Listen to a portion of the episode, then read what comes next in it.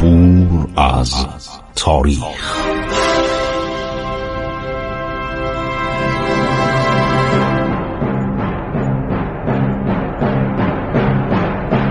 کاری از گروه جوان و اندیشه رادیو جوان.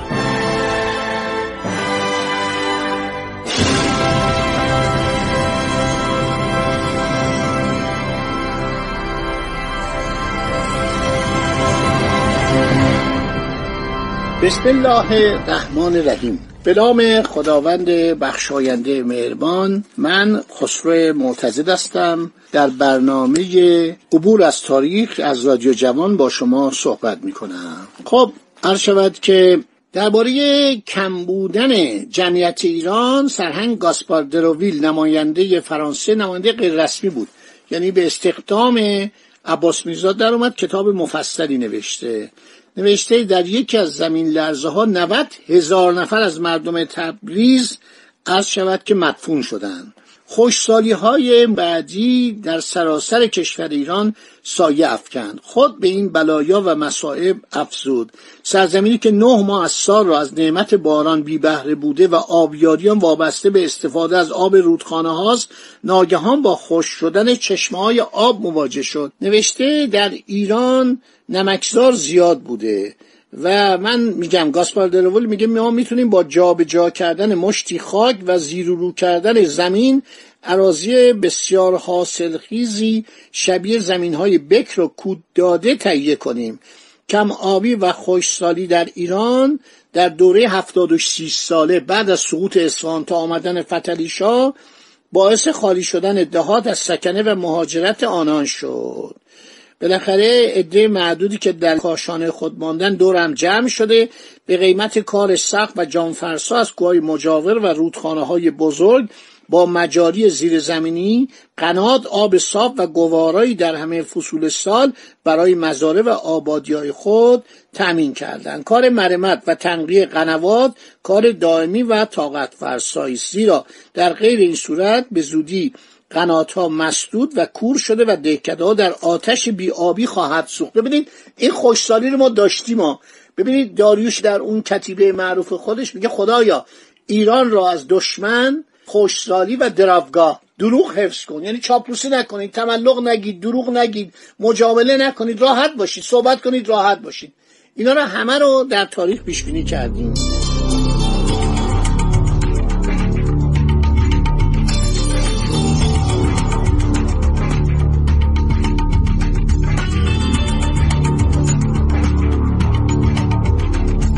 قنات مجرای زیرزمینی به قطر سه تا چهار پاس که به سادگی زیر زمین کنده شده و فاقد پی و تکیهگاه یا حائل روپوش است. از خارج مسیر قنات را به وسیله خاکریز حلقه چاه‌ها که به خط مستقیم یا به طور فرعی سطح زمین را به مجرای قنات وصل می‌کند می‌توان شناخت.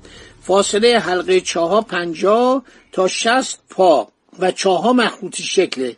هنگام کور شدن قنات با استفاده از این چاها میتوان قنات را تنقیه کرد، یعنی پاکش کرد. از نقاط تلاقی قنات با جاده‌های بزرگ برای آسایش مسافران پناهگاه‌هایی ساخته و با پلکانی آن را به قنات که آب گوارای از آن می‌گذرد مربوط ساختند. ببینا همه را دولت نمی‌کرد، مردم هم می‌کردن.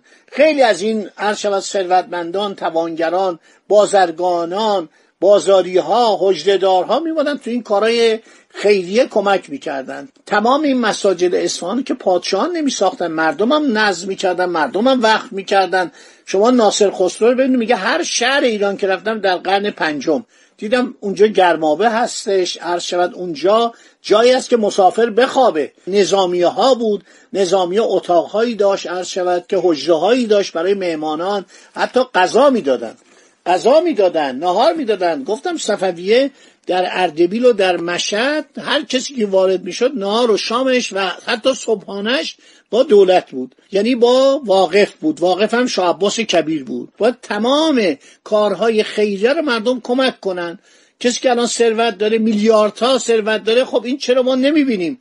اینا رو اعلام کنن، بگه آقا فلان خانواده وقف کرده برای فلان کار، برای مثلا تحصیل دانشجویان، برای ازدواج دختران، برای تأمین جهیزیه دختران. خیرین مدرسه ساز خیلی زحمت کشتن. حالا خیرین هستن که درمانگاه میخوان بسازن. همیشه در ایران صحبت بیمارستان بوده، صحبت درمانگاه بوده، اینا همه وقت بوده. خب نوشته در استراحتگاه غالبا حوض‌های سنگی بزرگی که جام‌هایی با زنجیر بدان بسته شده مخصوص رفع آتش رهگذاران ساخته شده. مجاری زیرزمینی مزبور که به نام کهریز یا کاریز موسوم است در بسیاری از نقاط ایران به چشم می‌خورد. یک سرزمین خشک و اراده و غیرت مردم ایران آبادش کرد. یعنی آب در ایران فراهم شد. برای ببینید شما نگاه کنید این باغات، این کشتزارها، اصفهان شما، من از هواپیما داشتم نگاه می‌کردم، نزدیک اصفهان که می‌رسید چندین فرسنگ به اصفهان همش سبززاره. در سرزمین خشکی مثل نواحی اطراف اصفهان، قنات، اینا همه هنر بود این کارو کرده. هر شود قنات ها در مسیر خود به صورت چشمه های عریض و عمیق و زلالی جلوه می کند. میگه ظاهرا باید مهارت ایرانیان را، اینو که میگه کلونل گاسپار دروویل، در رشته آبیاری به احتیاج عمیق آنان به آب نسبت داد. در شهرها هر خانه یک یا چند حوض با فواره‌های زیبا دارد. انسان از دیدن این مجاری ساده زیرزمینی و توجه به کثرت تعداد آن غرق در شگفتی می شود. در شهرها برای لوله کشی آب لوله‌هایی از گل پخته به قطر پنج تا هشت پوست را سرهمبندی کرده، تنبوش‌های سفالی آنها را به همین حال به صورت افقی در ملاتی از گل رس قرار میدن. ملات مزبور پس از خشکیدن به صورت یک پوشش نفوذناپذیر در می آید. لوله های سفالی با اینکه بیش از یک یا چند پا زیر زمین نیست، با این حال سالیان دراز دوام می آورد و از این هم نباید غرق شگفتی شد، زیرا در ایران نه تنها عرابه سنگین وجود ندارند، بلکه ایرانیان هنوز واقف به استفاده از عرابه نیستند. تنها چهارچرخه‌ای که ایرانیان از مدتی پیش دیدن، این آقای گاسپار دروویل میگه، همان کالسکه چهار صندلی بود که سفارت فرانسه به شاهزاده عباس میرزا تقدیم داشته بود. این کالسکه نیز در درشکه خانه ماند تا پوسید و از بین رفت. به فتحعلی شاه سفیر انگلیس یک کالسکه‌ای تقدیم میکنه. فتحعلی شاه از کالسکه خوشش میاد، چون تهران کوچه‌هاش تنگ بود و همه جا این به اصطلاح جوی آب بود.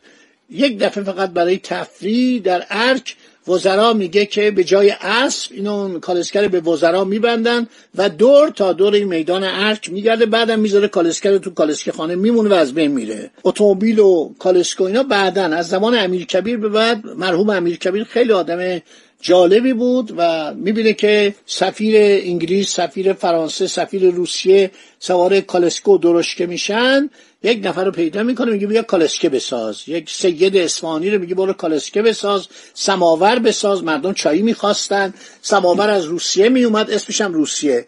بنابراین این امیر کبیر بود که درشکه و کالسکه در ایران رواج داد. عرض شود که میگه در ایران گاری های سنگین و بدشکلی که بر چرخ های بیقواره نصب شده هست، وجود داره. اگر بتوان به این وسایل نام گاری داد، باید گفت که تعداد گاری در ایران بسیار کم است. فقط آن را در جایی که نتوان از قاطر و شتر استفاده کرد، برای حمل محصولات بعضی از روستاهای دوردست به شهر به کار میبرند. گاری های مزبور را به وسیله تسمه‌های چرمی به یوغ‌های ساده‌ای که به گردن دو یا چهار رأس گاومیش گذاشته شده می‌بندن. گفتیم که تو پای فابیانم به گاومیش بستن و از اصفهان آوردن به تهران.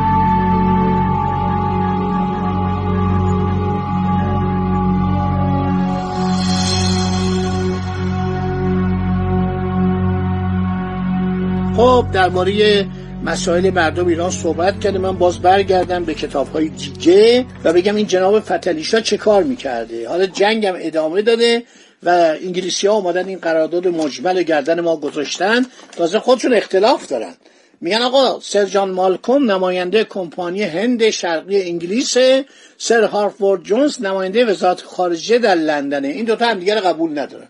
لرد مینتو باید پول بده به سر هارفورد جونز که به دولت ایران تسلیم کنه، نمیداد. لج میکرد، یعنی اعتنا نمیکرد. ما این رو همه رو داریم. جیمز موردی تمام این مسائل می نوشته و نوشته و نوشته که از هر آسیاب بابی یک مرد با اسب برای جنگ خواسته میشه. صد هزار از این آسیاب ها را برشمردن موقع جنگ. شاه به این دلیل عرض شود که از اینا استفاده میکنه و عده زیادی میان. نیروهای ذخیره که به میدان نبرد گسیل میشوند از شاه حقوق و نیز جنگ افزار و اسب میگیرند.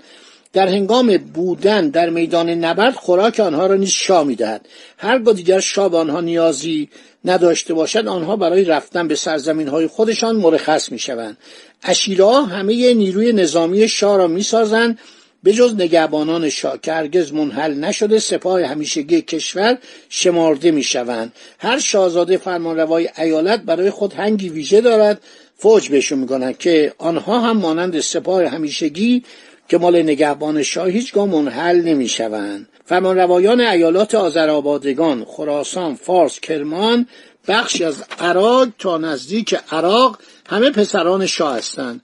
گویند شاهزاده فرمانروای آذربایجان میتواند از تیره‌های گوناگون قلمرو خود پنجاه هزار سوار پیاده بسیج کند. شاه بر اینها کنترل مستقیم ندارد، اما در زمان جنگ پسر خود را با همه نیروهایش فرا میخواند.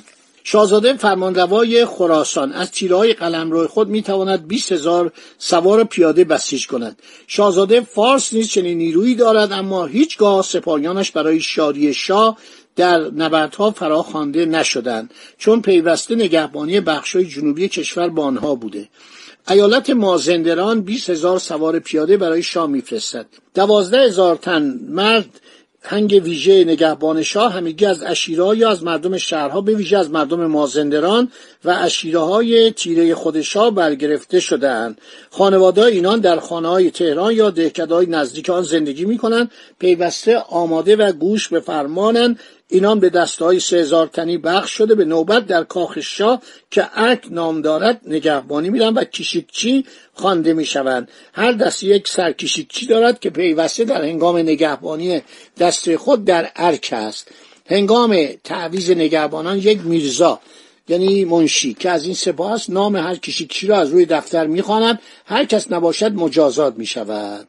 یکی از پسران خود شاه سرکشیکچیه. کشیکچیان در همه بخش‌های کاخ پراکندن، پیوسته میتوان آنها را در برج‌های ارک در نگهبانی دید. اسم شب واژه حاضر است که پیوسته دهان به دهان می‌گردد. اینان از کشیکچیان شهر که تنها در خدمت پلیس هستند و کاری همانند پاسبانان انگلیس دارند متمایزند. کشیکچیان شهری در ایران با پاسبانان انگلیسی این تفاوت را دارند که در نیمه شبان در هنگام گشت‌های شبانه حق دارند بر فراز پشت بام‌های مردم بروند. شاه افسون بر این هنگ ویژه نگهبان دوازده هزار نفری سه هزار غلام سوار دارد. هرگاه به گردش رود همراه او هستند. به همه این سوار پیاده به هزینه شاه دستمزد، خوراک، جامه جنگ افزار و اسب داده می شود. خب دوستان، این برنامه هم تموم شد. ما داریم همین خاطرات جیمز موردی رو میخونیم، گاسپار دروویل میخونیم، از کتاب دیگری به نام زن ایرانی در رواق حرمسرا نوشته خسرو معتضد. مطالب زیادی رو من نقل کردم، همینطور از وینکنشتاین تا گلستان و ترکمنچای نویسنده خسرو معتضد، ناپلئون، فتحعلی شاه و عباس میرزا. خدا نگهدار شما باد تا برنامه بعدی.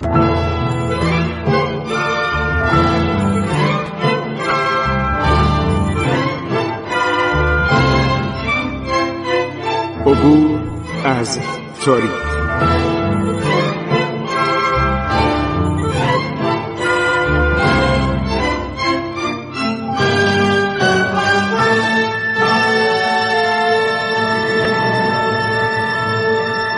ایران با شکوه، سرگذشت ایران ما به روایت خسرو معتضد.